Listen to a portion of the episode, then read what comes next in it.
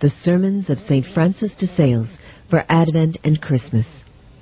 Continuing his sermon for the second Sunday of Advent, John the Baptist sends his disciples to Jesus.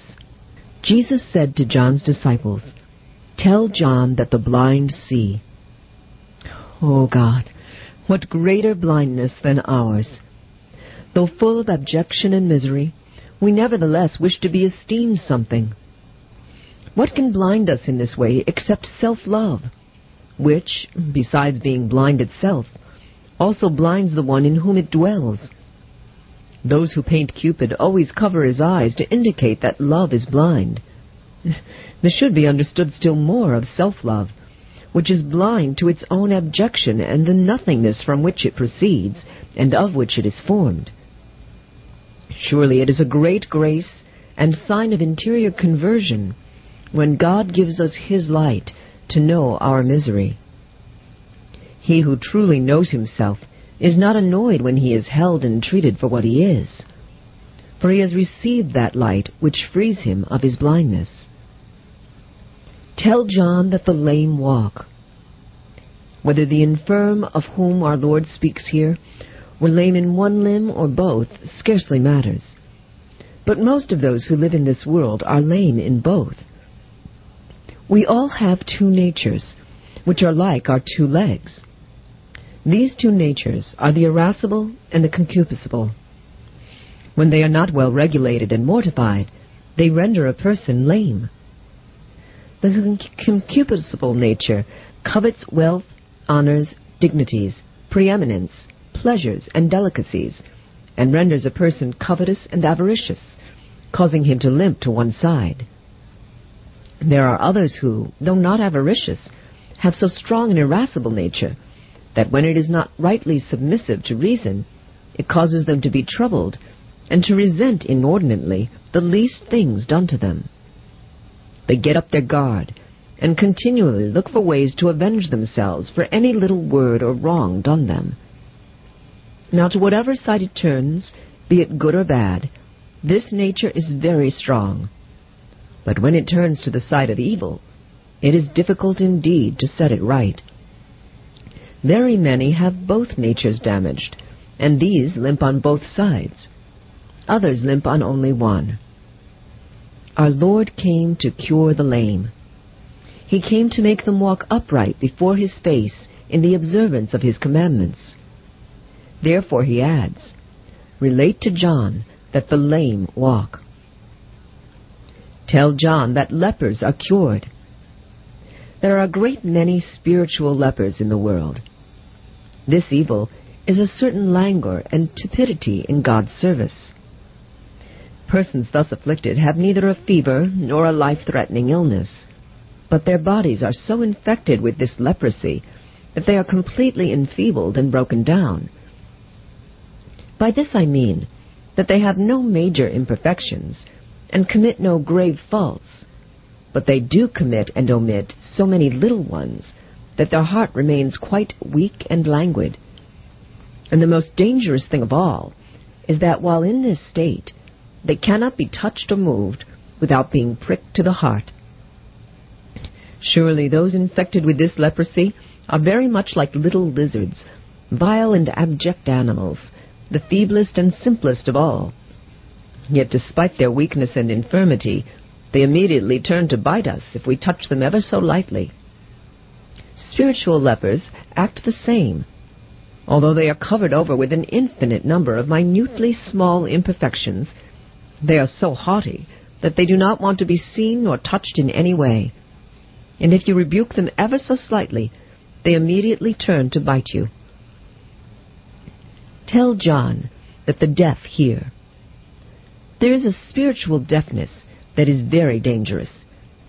It is a certain vain complacency in ourselves and in what we do, so that it seems to us we no longer need any growth or improvement. We are no longer anxious to hear the Word of God preached, or to read books of devotion, or to be reproved or corrected. We amuse ourselves with trifles, thereby placing ourselves in great peril. If it is a very good sign when a person listens willingly to the divine word, is it not a bad sign when she is disgusted with it and no longer feels she needs it? Tell John that dead men are resuscitated. Actually, it is this sacred word that resuscitates the dead. It is by listening to preaching that we receive good inspirations and pass from sin to grace.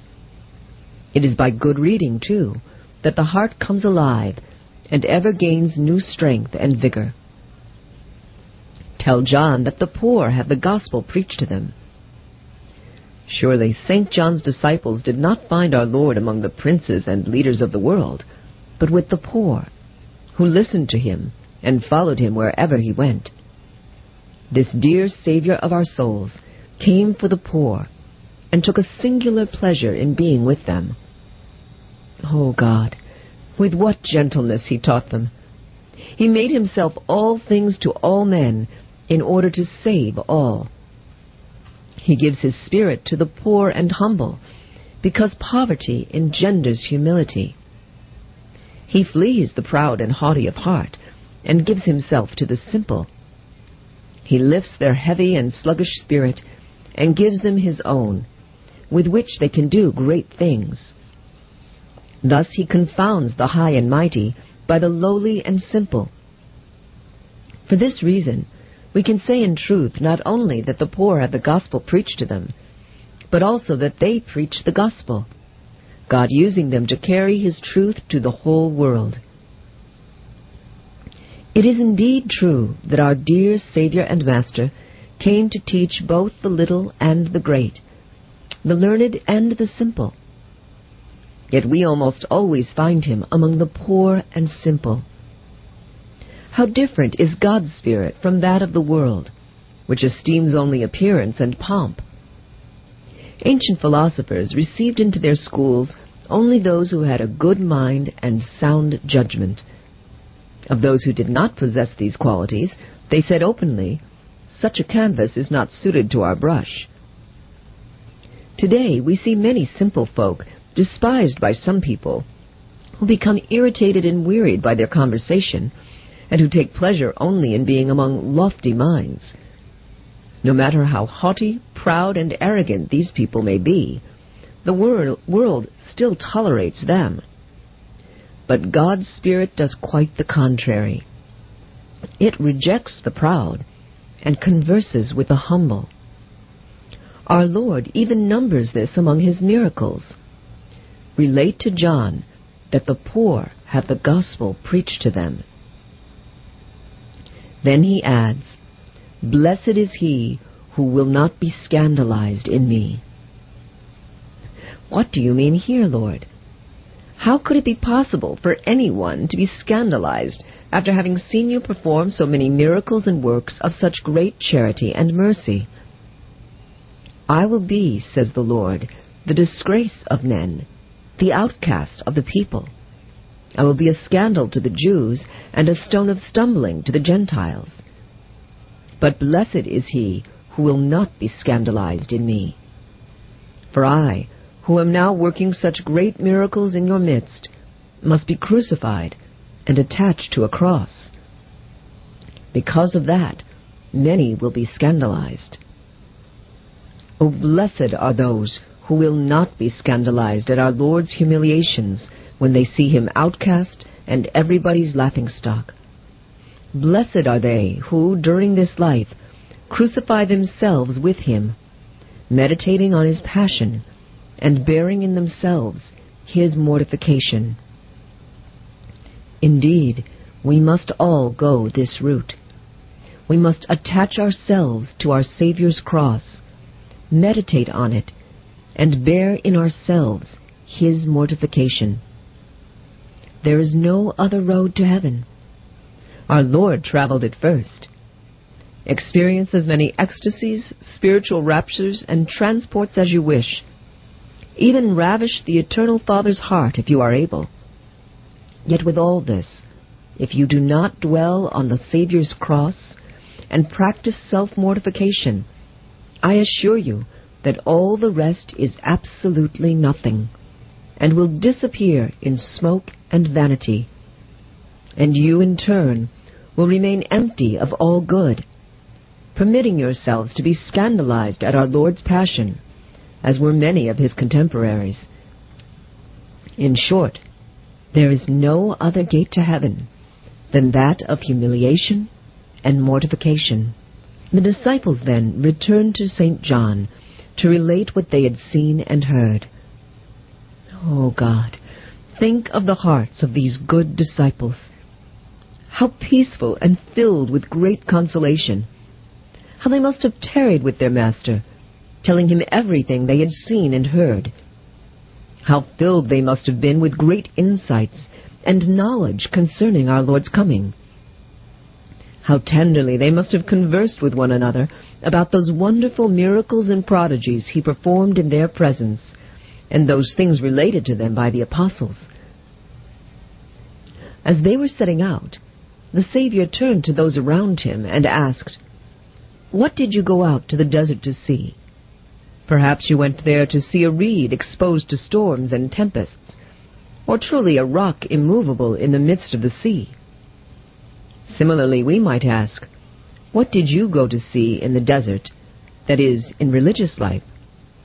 For the desert is related to the origins of religious life, and religious life is nothing else but a desert of sorts. So, what did you go out to see? Perhaps you found reeds there? Oh no, St. John is not a reed, for he dwelt there like a rock, immovable in the midst of all the waves and tempests of tribulation.